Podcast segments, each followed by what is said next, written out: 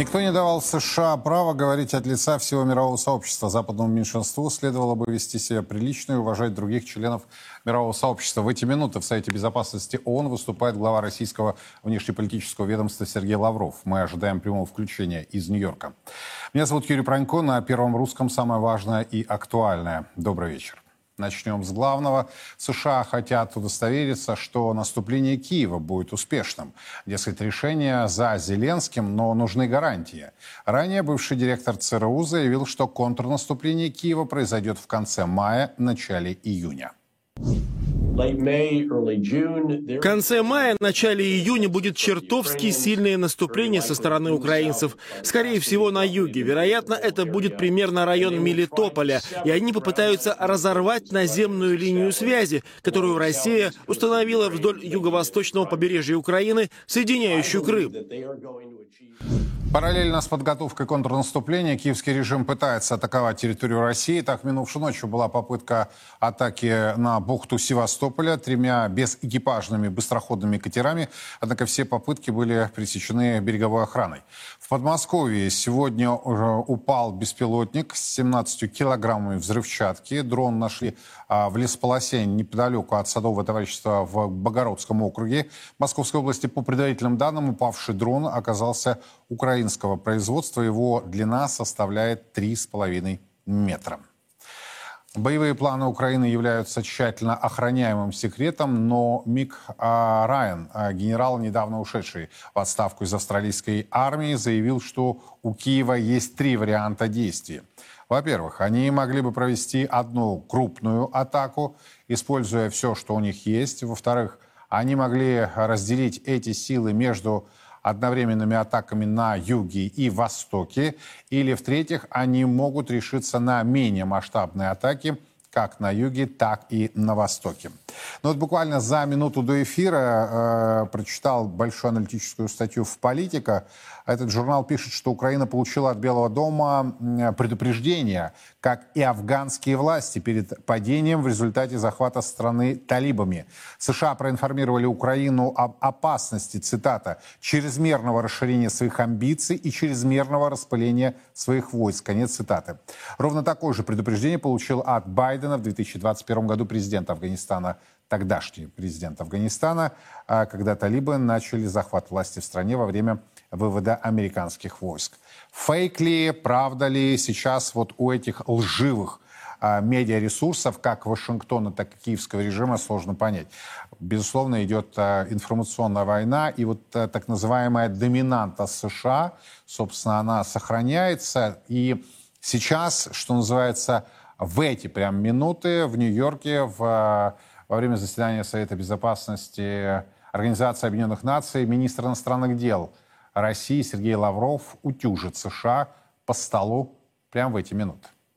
Для идеологического обоснования курса на подрыв многосторонности в оборот введена тема единения демократий в противовес автократии. Помимо саммитов за демократию, чей состав определяет самопровозглашенный гегемон, создаются другие клубы избранных, действующие в обход ООН. Саммиты за демократию – Альянс за мультилатерализм, глобальное партнерство по искусственному интеллекту, глобальная коалиция за свободу средств массовой информации, Парижский призыв к доверию и безопасности в киберпространстве. Все эти и другие неинклюзивные проекты задуманы с тем, чтобы подорвать переговоры по соответствующим темам под эгидой ООН, навязать выгодные Западу неконсенсусные концепции и решения – Сначала о чем-то келейно в узком кругу договариваются, а затем преподносят эти договоренности как позицию международного сообщества. Давайте будем называть вещи своими именами. Никто не разрешал западному меньшинству говорить от имени всего человечества. Выступление главы российского внешнеполитического ведомства эти минуты продолжается. Подробности последуют в наших эфирах и на сайте, официальном сайте Царьграда. Ну, а мы обсуждаем вот эти многочисленные новости, связанные со специальной военной операцией России на Украине. Ко мне присоединяется Станислав Крапивник. Станислав, рад видеть. Добрый вечер. Добрый вечер. На ваш взгляд, вот в той э, том конгломерате, огромном потоке информации, который сейчас идет вокруг э, соседней территории, больше лжи, больше анализа, манипуляций или эти, реально, эти новости отражают реальную ситуацию? Ваш взгляд как профессионала? Ну, а, я абсолютно верю, что атака будет. Э, она была заказана э, с политической стороны в Америке. Там нужно оправдывать э, те деньги, которые были вложены, убрать сомнения, которые сейчас с республиканской стороны внутренняя политика Америки. Ну и на каком-то уровне тоже снизить напряжение во всем западном мире, который сейчас экономически страдает. Ну, всем говорят, не волнуйтесь, не волнуйтесь, вот еще только немножко. Что-то должно случиться. Со стороны Украины понятно одно. Ну, как только начнется наступление, это весь резерв идет в это наступление. А, мои связи мне говорят, что там, возможно, будет до 20 бригад в ВСУ на этом наступлении. Ну, это не значит, что это 20 бригад, которые уже подготовлены. Это примерно половина из этого люди, которых высылали на Запад, да, на подготовку, очень часто с нуля, потому что просто потери такие тяжелые у них. А другая половина это будет террооборонцы, которые во втором эшелоне будут занимать позиции после того, что первый эшелон прорывается. Ну, так намеренно. На, одну, на одно наступление, на, одну, на одно направление они не пойдут просто Первая вещь — это не в доктрине Америки и э, НАТО. Доктрина Америки и НАТО там э, всегда нормально одна главная, одно главное наступление и от э, одного до трех вспомогательных наступлений. Во-вторых, скопить столько много солдат в одном месте, ну, это просто приглашает очень тяжелые авиаудары, артиллерийские удары, и потери будут очень тяжелые. Ну, это дает им самый лучший шанс прорыва при огромных э, потерях. Проблема дополнительно то, что начнут они э, ехать на юг, они оставляют север свободно. Начнут они ехать на север, оставляют юг свободно. А если они попытаются на юг и на север, э, то, что посреди открытое, и если что-то не то пойдет, перемещать силы с севера на юг, это сложно и это далеко. В конце концов, дистанция от, по фронту там сверх тысячи километров. Потому что если пойдут, скажем, где-то в Запорожской области, и атака и пойдет атака в сторону Сватова, если нужно поддерживать одну атаку или другую, это будет сложно перемещать войска так далеко. Другая проблема, конечно, если они пойдут чисто атака на юг, вот это вот этот антвертовский, гитлерская атака в, типа 44 года, а, пойдем на, на Мариуполь, разрежем э, противника наполовину и как-то после этого все выиграем. Ну, нужно посмотреть немножко реально, на что это значит. А, даже если они как-то смогут пробиться до и взять Мариуполь. А, что они создают для себя? Это длинный коридор. Длинный коридор э, больше 100 километров в длине, через который нужно бесконечно и постоянно прокачивать снабжение. Это коридор, который нужно защищать с двух флангов. Если эти фланги провалятся, это значит вся эта группировка изолирована. Ну, Новый Сталинград. Только Сталинград с пляжем. Угу. Через воду они не могут ничего привозить. Азовское море закрыто. Так что, что теперь делать? Ну, с воздухом На ваш взгляд, американцы это понимают? Вот сегодняшняя публикация в «Политика», это э, вы допускаете, что Байден и его администрация могли такое предупреждение сделать и приводится вот аналог с событиями в Афганистане? Или это тоже скорее пиар и фейк? Для Байдена, я думаю, сейчас главное это пиар. Любое, как только наступление начнет, весь западный СМИ в один голос, а, так как оно тотально и так под контролем, а, в один голос все начнут а, печатать то, что уже подготовлено, я уверен. Всякий, это самое, всякий шум, как они побеждают, как все, Россия развалена и так далее. Это э, уже показывали с каждым движением, там в один голос все СМИ отвечают самом самом самом лучшем э, примере э, еще старых э, советских традиций которые очень живые на Западе. Но Тотальный они вроде контроль... как Зеленского, наоборот, предупреждают. Ты амбиции свои утихомирь. А амбиции должны быть не чрезмерно распыленные, а как вот не, чрезмерно предостерегли от чрезмерного расширения своих амбиций, чрезмерного распыления своих войск. Кстати, то, о чем вы говорите.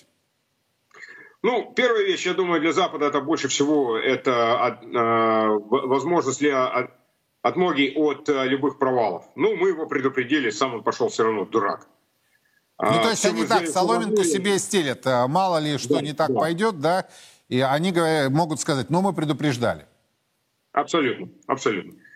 Так что, если что, они себя предупредили. Проблема для Украины э, – это наступление засосет за себя э, всю инфраструктуру, которая у них осталась, э, военной инфраструктуры в Резерве. Потому что если они пойдут сильно на юг, и мы откроем фронт, в конце концов, э, на Харьковской и Сумской области, э, сильный удар, ну, у них ничего не будет. Те части, которые уже в контакте, их оторвать очень сложно, именно если они уже зашли э, на нашу территорию окруженные в других словах, карман себе э, начали выдавливать, и вытащить их оттуда очень сложно, без просто э, резны. А остановить что-то на севере тоже очень сложно. Вот так проблема. А если еще из Белоруссии что-то выйдет, так это вообще окружение со всех векторов. Я думаю, при таком случае на Западе будет огромное давление, чтобы НАТО прибежало. Потому что у них особо много выбора не будет. Или смотреть, как украинская армия будет разрезана, а, или что-то пытаться спасти, типа спасти. Может, это даже на что Зеленский рассчитывает, а, я не знаю. Ну, это, конечно, поставит политически огромное давление на Байдена и на всех остальных что-то сделать. Что продумано это что, ну это уже другое дело. Станислав, а вот а, заявление бывшего директора ЦРУ о том, что контрнаступ может быть в конце мая, начале июня, это также дезинформация или, как вы думаете, его оценочное суждение, он обладает информацией, не обладает, потому что ведь э, сейчас разные есть сведения по этому поводу. Ну, давайте скажем так. Э, любые люди в здравом смысле э, вряд ли будут рекламировать, когда какое-то крупное наступление будет. Ни со стороны Зеленского, ни со стороны американцев, ни со стороны никого. Долго до, до окружения в Сталинграде немцев никто с советской стороны не хвастался всему миру. Вот-вот, вот будет сейчас. И никогда такое не делается. Это все, конечно, держится в тотальной тайне, как дальше, как можно. Чтобы именно это был сюрприз для противника. Когда начинаешь объявлять э, даты, ну я бы это так э, очень э, слабо принимал бы как факт. Это, это больше пиар, если что, а может быть даже от много, а может быть дезинформация. Ну никто нормально, кроме самых больших идиотов, я не могу даже представить, что на таком уровне они сидят в Америке, а, будут тебе рассказывать, что вот завтра именно, вот или через два дня, или через неделю, вот мы начнем наступление. Что угодно, только не готовьтесь для этого. Согласен. Э, не даты и уж тем более не часы и минуты.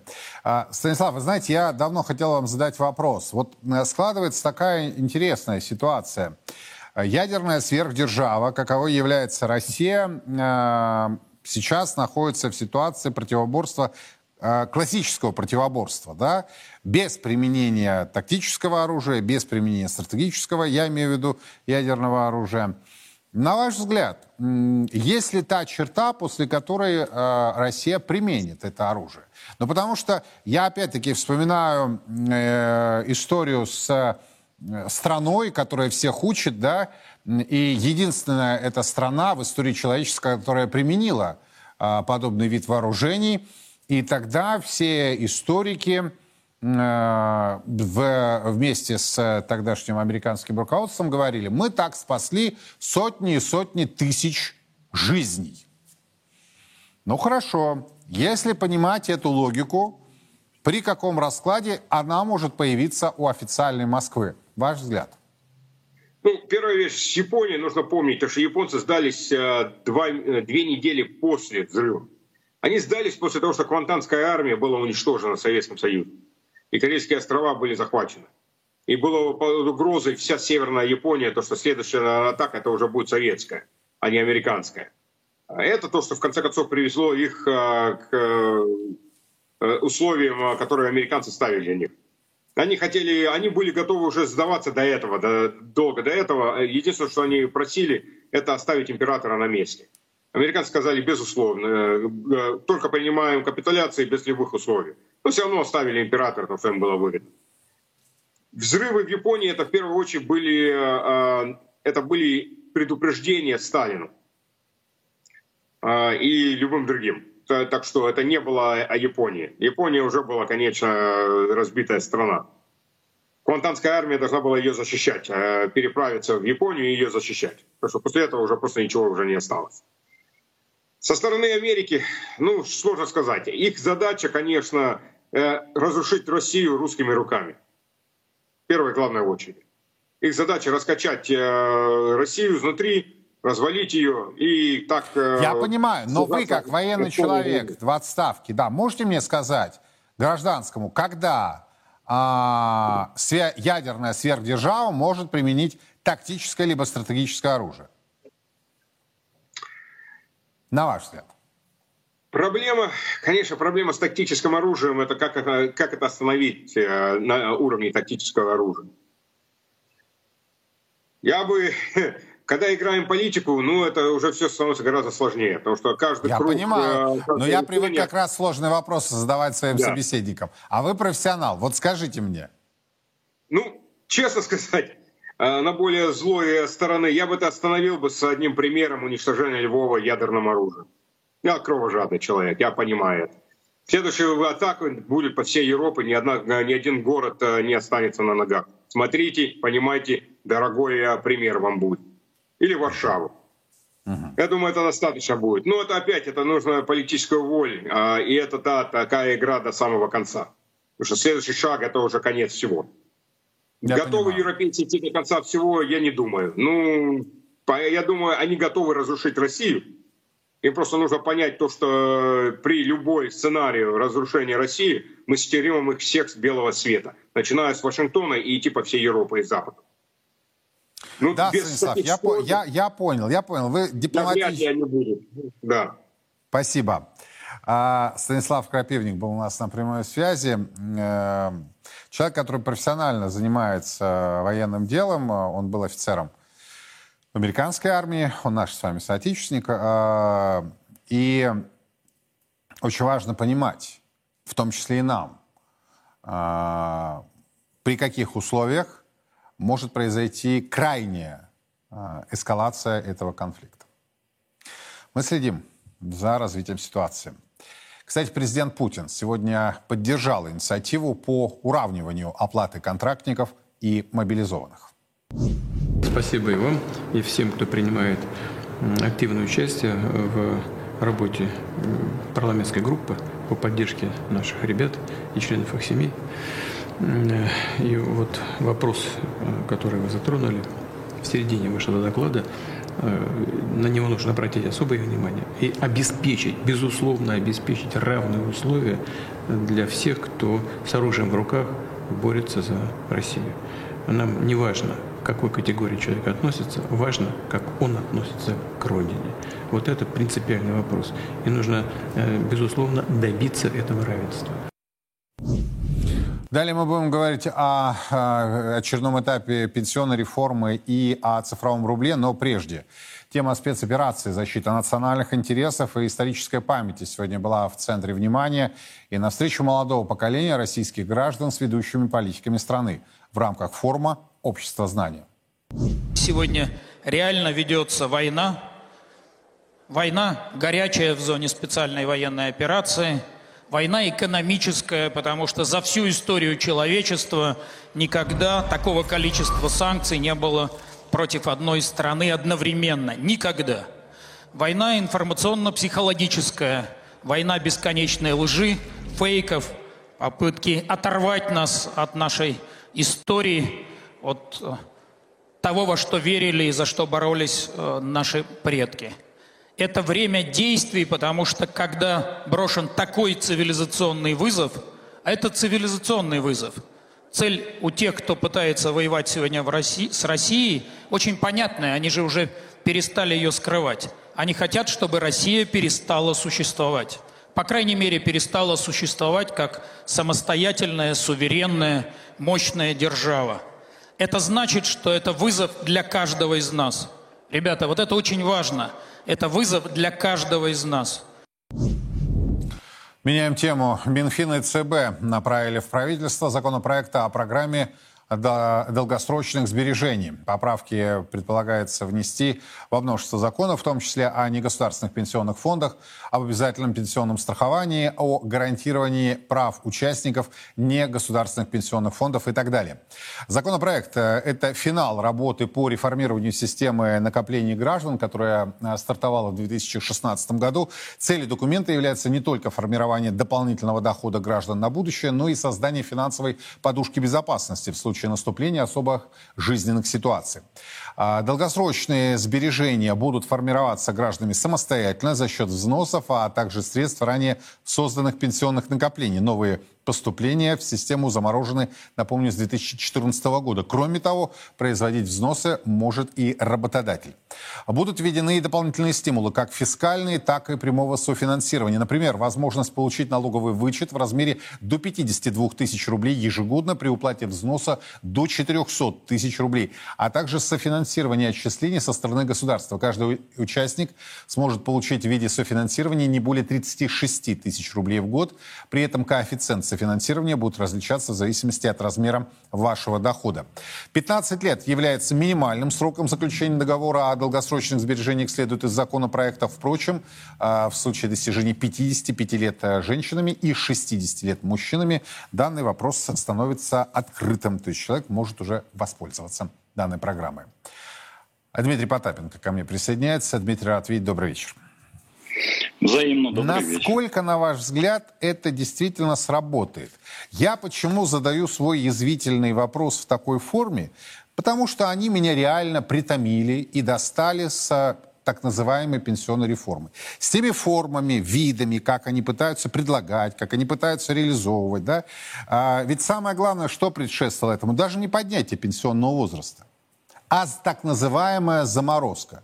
Я ее всегда называл свои вещи своими именами – кража. Более трех триллионов рублей у нас с вами, у наших с вами зрителей, у наших с вами соотечественников. Вот на ваш взгляд, понимая, что есть кризис доверия, да, есть масштабнейший кризис доверия, тем более вот в ситуации, когда пытаются сформировать длинные денежные средства, а пенсионные таковыми являются. Будет ли эффект, на ваш взгляд? Ну, вопрос, для кого эффект? Если для тех, кто организует эту очередную экспроприацию у самых нищих на, слоев населения, то для них эффект однозначно будет. А вот будет ли эффект, соответственно, для наших сограждан, я точно так же, как и вы, регулярно заглядывая в свой пенсионный счет, а напомню, что, в общем, а, мы с вами приблизительно одного поколения, и по формальным признакам, если бы мы смотрели нашу трудовую книжку, то мы с вами должны были быть ветеранами труда, потому что у меня стаж даже официально идет к трудовой книжке с 92 -го года, а там нужно 30 лет.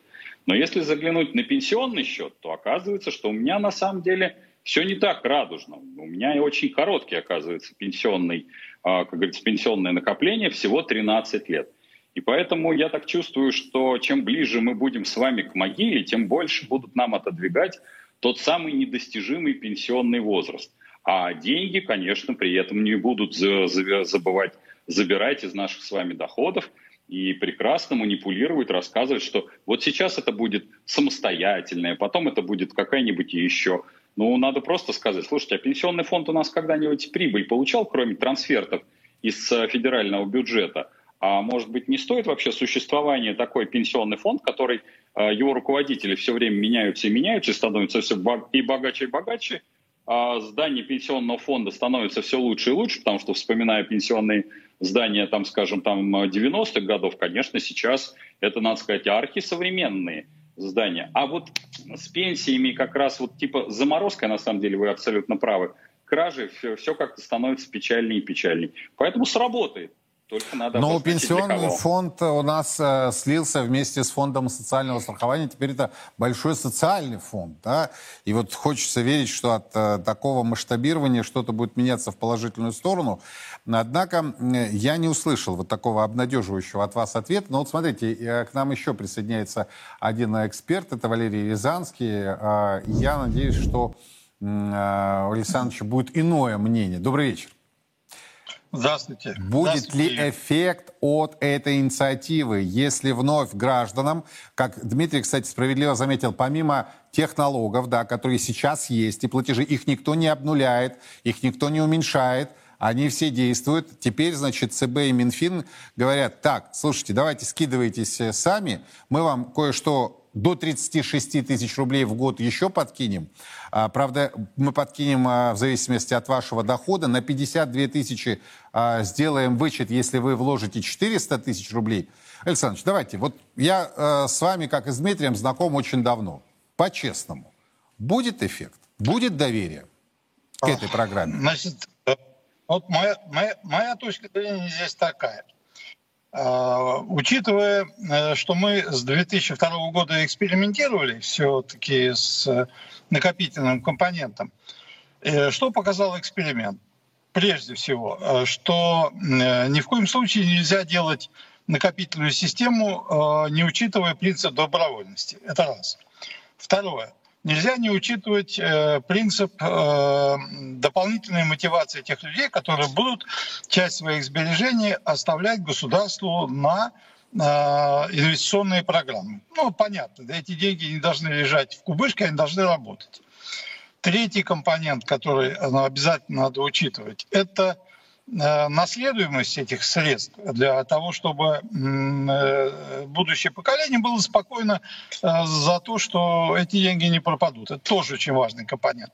Ну и, наконец, очень важная составляющая, чтобы эти деньги приносили доход ну, выше, чем то, что дает простая система депозитов.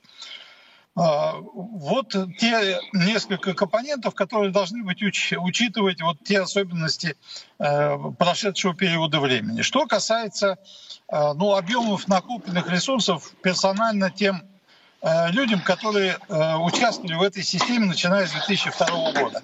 Вот если брать от начала до конца этот период со 2 по 22 год включительно, человек, который с первого дня был в этой системе, понятно, она там комбинированная, это не добровольность, это потом добавленные э, тысячу на тысячу и так далее, которые продолжают до сих пор вносить эти деньги.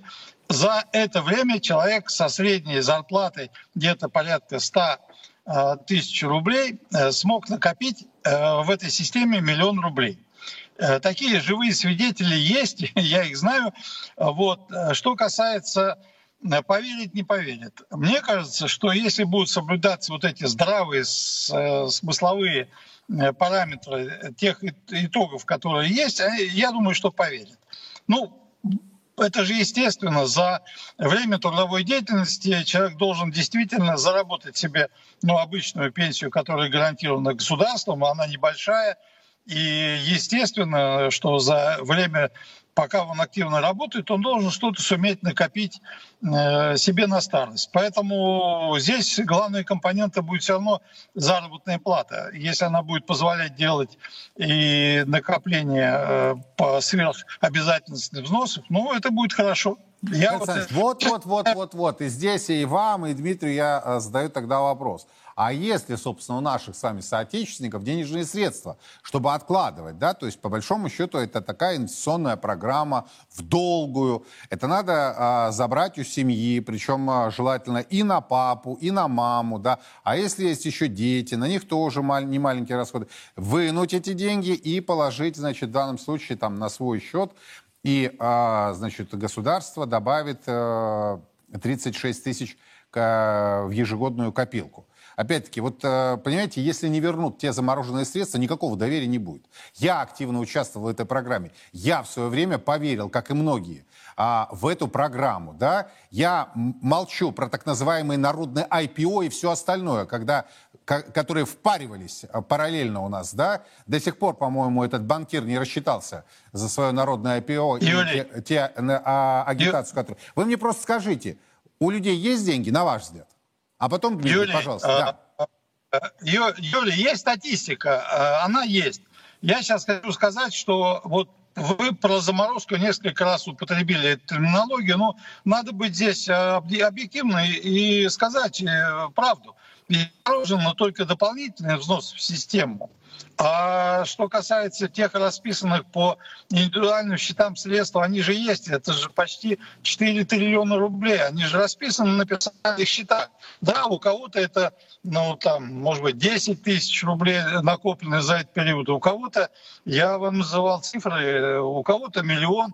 Поэтому эти деньги, они есть. Они, они не украдены. Это зрявые. Те, кто, те, кто э, сумел э, смошенничать и украл эти деньги, к нашему счастью государство вернуло эти деньги э, и э, создало систему страхования. Тут, в общем, ну, надо быть объективным. Деньги же, эти, эти же не ушли никуда. Они все расписаны. Поэтому... По-разному трактуем одно и то же. Да, да, да. Говорите, что касается доходов. Да, поэтому э, все равно в центре этого ну, процесса все равно стоит, и вы абсолютно правы, его величество заработная плата. Не будет она э, соответствовать представлениям людей о том, э, сколько нужно зарабатывать на жизнь, на, на, на детей, на помощь родителям. Безусловно, если их этих денег не будет хватать на текущую жизнь, о каких накоплениях можно говорить.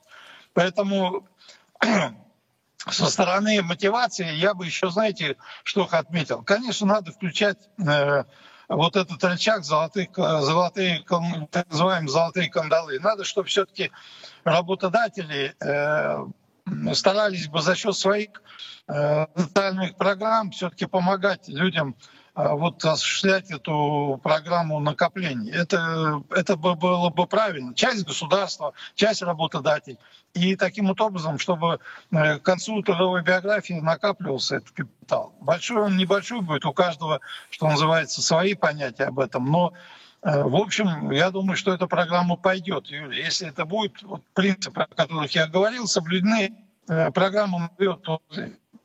Я понял. Дмитрий, что скажете? Ваш комментарий. А еще сказал, ну... что должна быть система э, государственного страхования всех этих денег. Это вот обязательно тоже пятое условие. Я о нем, естественно, должен был сказать. Я понял.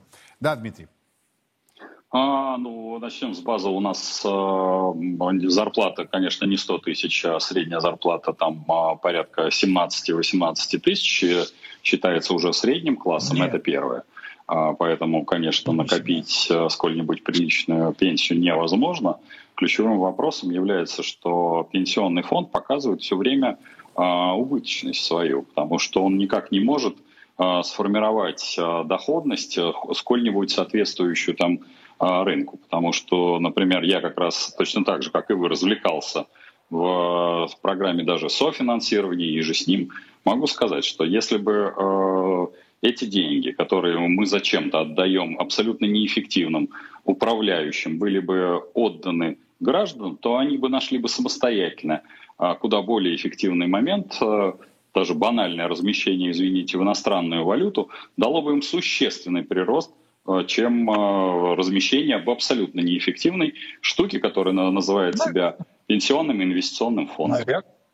Да. Я понял, мнения да. разошлись, разные позиции. Спасибо большое, Валерий Рязанский, Дмитрий Потапенко. Тема действительно очень серьезная, и я хочу к вам обратиться. А, вот государство, значит, выстраивает новый этап пенсионной реформы. Они, кстати, вот это примечательный момент, о котором кроме меня вам никто и не скажет. Я убежден, что чиновники Минфина и ЦБ осознанно убрали любое упоминание про пенсионную реформу. Теперь это, знаете, как у них звучит в официальной так, трактовке?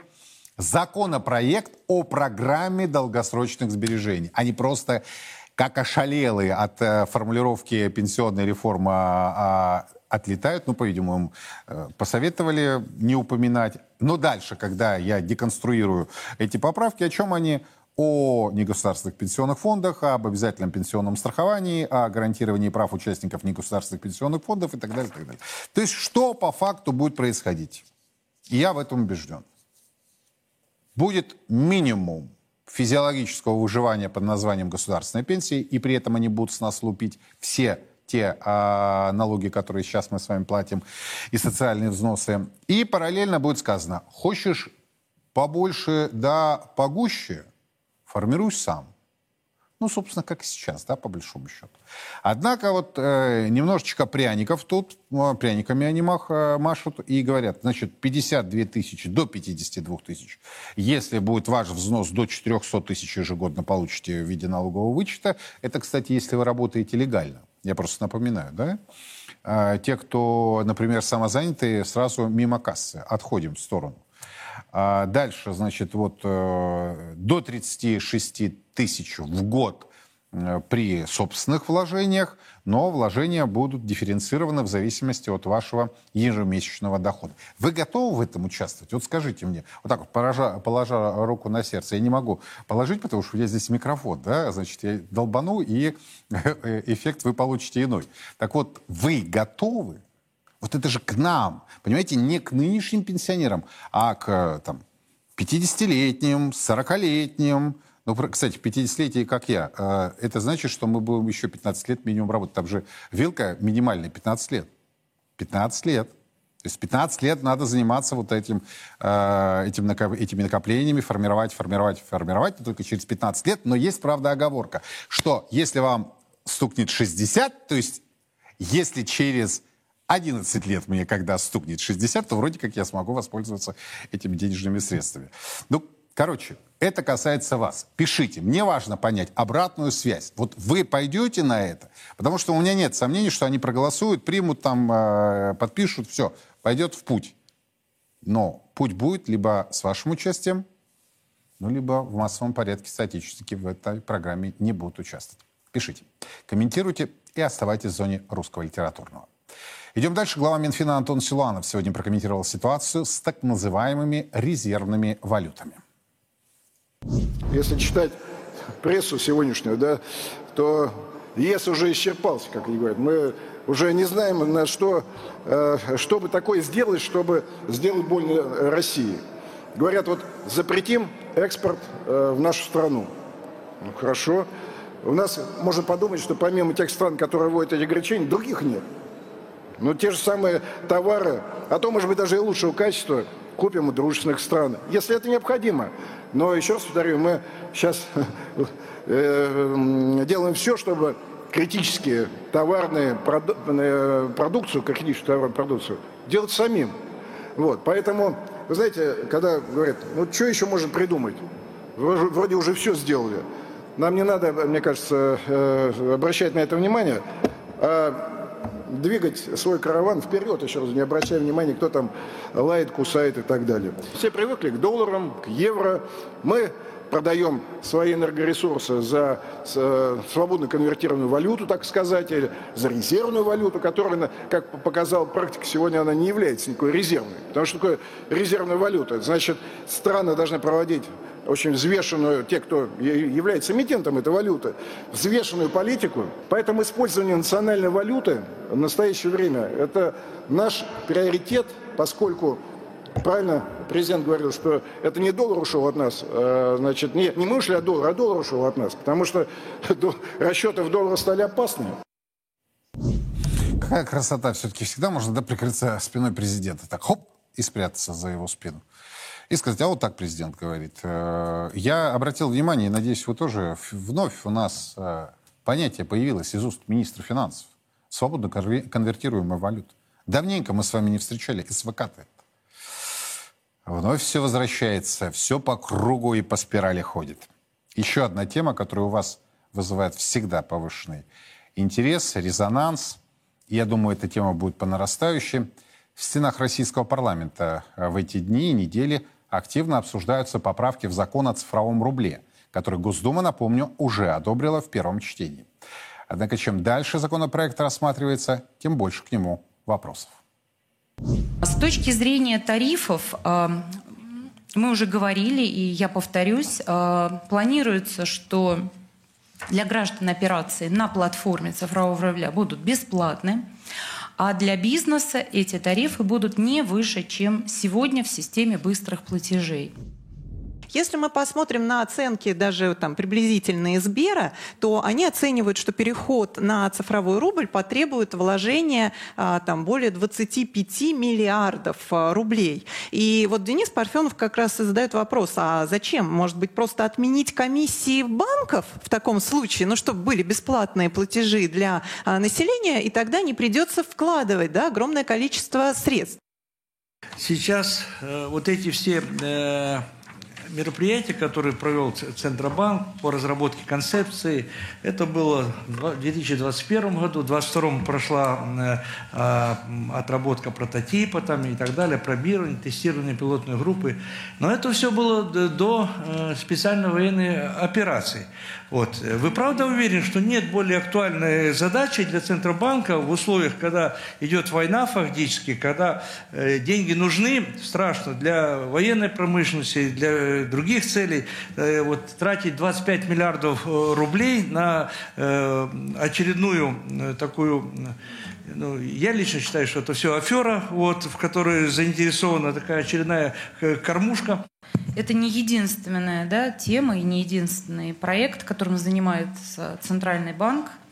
У нас э, достаточно широкая да, сфера деятельности, и другими вопросами мы тоже занимаемся. Мне казалось, что э, Э, те расходы, вот о которых да, вы сказали, которые, наверное, более актуальны, но это все-таки правительство определяет, а не Центральный банк финансирует. Поэтому ну, на государственном уровне э, эти вопросы да, решаются. Мне кажется, что здесь, э, наверное, вопрос не совсем по адресу, не к Центральному банку. Они понимают, что не могут доказать необходимости. Но невозможно же доказать необходимость распилом 25 миллиардов. Ну, слишком цинично будет, да? И откровенно. Получить к мегарегулированию еще и суперфункции, ну, по-моему, создается действительно структура, которая по своим возможностям, полномочиям и бесконтрольности становится за номером один в нашем государстве. Они вовремя сориентировались, они запустили и систему платежей МИР, и систему быстрых платежей и так далее, и так далее. Есть а, правильные шаги, но вот здесь мы имеем дело с распилом, ну это же модная тема. Ну, модная тема. Пилить бабки. А на цифровизации хорошие бабки. И либо мы имеем, э, имеем дело с очень циничным расчетом. Я вижу колоссальные политические риски в принятии этого закона. Ранее Помню, глава Центробанка Эльвира Набиулина неоднократно подчеркивала, что внедрение цифрового рубля будет исключительно на добровольной основе.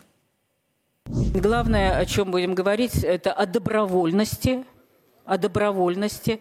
Э, это будет э, выбор человека. Например, эм, часть людей, они не пользуются смартфонами и не будут пользоваться, не хотят пользоваться. Для них будут всегда доступны и другие формы, и наличные, и безналичные, к которым они привыкли, и э, социальные платежи, зарплаты, у них всегда будет возможность выбирать. Вот иногда приводят пример пенсии, что они на карты МИР перечисляются. Но пенсии люди имеют право получить в наличной форме, но если они хотят на карту, было принято решение, на мой взгляд, обоснованно, не на международную платежную карту, а на российскую, если вы хотите, на карту. А так у вас есть выбор в наличной форме или, или в безналичной. То есть это должно быть право выбора для людей. Церковь будет внимательно следить за ходом а, и обсуждения э, закона о так называемом цифровом рубле и о том, как он будет рассматриваться и приниматься. Так что следите за нашими эфирами и за нашим официальным сайтом Первого Русского. К еще одной важной теме. Министерство финансов сегодня опубликовало разъяснение по правительственному законопроекту, который предусматривает повышение НДФЛ до 30% для российских налоговых резидентов, работающих из-за рубежа. А в Минфине заявили, что, цитата, «указанные поправки не затрагивают сотрудников, которые работают по трудовым договорам. Для них э, действующие налоговые условия никак не меняются». Конец цитаты. Из сообщения также следует, что поправки будут распространяться только на работающих в российском сегменте интернета фрилансеров и тех, кто заключил э, гражданско-правовые договоры. Сейчас уплата НДФЛ – обязанность самого гражданина, если в трудовом договоре или доп. соглашении содержится пункт о дистанционной занятости за рубежом. Пока он остается налоговым резидентом России, он платит от 13 до 15 процентов НДФЛ, нерезиденты 30 процентов. Сегодня, напомню, правительство внесло в парламент страны законопроект об изменении налогообложения резидентов, работающих из-за рубежа. Ключевые нововведения с 2024 года работодатели сами будут определять, какую ставку НДФЛ применять, оценивая, осуществляет ли их сотрудник деятельность в России или нет. Обсуждаем тему «За и против». Алексей Зубец, Антон Любич. Э, господа, добрый вечер. Добрый вечер. Но все-таки а, вот это послеобеденное, я бы сказал, уточнение, да, несколько изменило а, ход событий, потому что утром была одна информация, к обеду, по-видимому, скорректировали. Что скажете, какие у вас аргументы за, какие против? Давайте Алексей, затем Антон, пожалуйста. Ну, смотрите, вот эти уточнения, которые мы получили в течение дня, они суть это не поменяли. А дело в том, что действительно это определенный сигнал людям, которые уехали за границу, которые работают по договорам ГПХ, что они нужны для нашей страны гораздо меньше, чем многие считали до этого. То есть, э, в принципе, им придется платить за то, что они пытаются работать на российские предприятия, сидя за границей где-нибудь там на островах. А вот. И в том случае, если работодатель э, подтверждает, что они работают за границей, а теперь это ответственность работодателя, а не налоговые службы там, или э, МВД, ловить, кто там уехал, кто не уехал. Вот работодатель говорит, что человек работает за границей, а он, даже не являясь э, не резидентом России, должен платить 30%. В этом новация. Раньше а только нерезиденты были обязаны платить 30%. Сейчас все те, кто работает за границей, и, или по договору ГПХ, или по мнению работодателя, ну, рабо, по подтверждению работодателя, работает из-за границы. Вот такая история. Это скорее больше политическое послание уехавшим из России, чем экономический шаг. Алексей, Хотя ну подождите, а как, а как же вот там целые сегменты, отсутствие кадров, а, кризис в некоторых направлениях, ну, те же ай айтишники, да, вы же так же, как и я, видели эти сообщения, эти публикации, там а, огромное количество. Еще один момент, прежде чем а, Антон прокомментирует. Вот, Алексей, не представляется ли вам, что тем самым государство а, в какой-то степени принуждает, даже не в какой-то степени, а в прямом смысле принуждает людей определиться. Все-таки вы в России да, или верно. вы уезжаете окончательно туда? Пожалуйста. Да, это политический выбор. Людям, а, ну, на самом деле выяснилось, что айтишников, а, айтишники — это не самый а, нужный для нас сегмент. Вот сегодня вышли данные, ну, не, не сегодня, несколько дней назад вышли данные ЦБ относительно опроса работодателей, кто им нужнее всего. Так вот, на первом месте там станочники из обрабатывающей промышленности, а совсем не айтишники. Дальше идут слесаря водопроводчики, и еще там а, водители, рабочие логистики, а отнюдь не айтишники. То есть вот как раз в промышленности спрос на людей гораздо выше, чем в IT-секторе. Это во-первых. Во-вторых, вот уже сказал, могу повторить, спрос на айтишников оказался в общем переоцененным. И сегодня российские предприятия, в том числе из IT-сектора, в общем справляются. И с учетом э, соображений национальной безопасности, когда люди, работающие на российский бизнес, живут за границей, ну, в общем, а, их труд становится гораздо непривлекательным. То есть, с одной стороны, это политическое послание, с другой стороны, требования э, поддержания национальной безопасности, ну и с третьей стороны, давайте, ребята, думайте, кто вы, русские или не русские. Я понял. Антон, что скажете? Ваш комментарий. Ну, во-первых, скажу, что все же давайте будем довольно точны. Речь идет о всех э, нерезидентах, то есть тех, кто проводит э, в России менее 183 дней в году. Э, сейчас действительно обсуждается вопрос применимости данного закона к трудовым договорам. А, потому что сейчас э, все же не ясно, будет он применяться или нет к трудовым именно отношениям. А, то, что касается применения ставки 30% к гражданско-правовым отношениям, это было в налоговом кодексе всегда. Просто скажем так, ранее э, избегали часто уплаты налога по повышенной ставке, сейчас это сделать будет сложнее. То, что касается Э, нужности и ненужности. Спрос на айтишников огромен.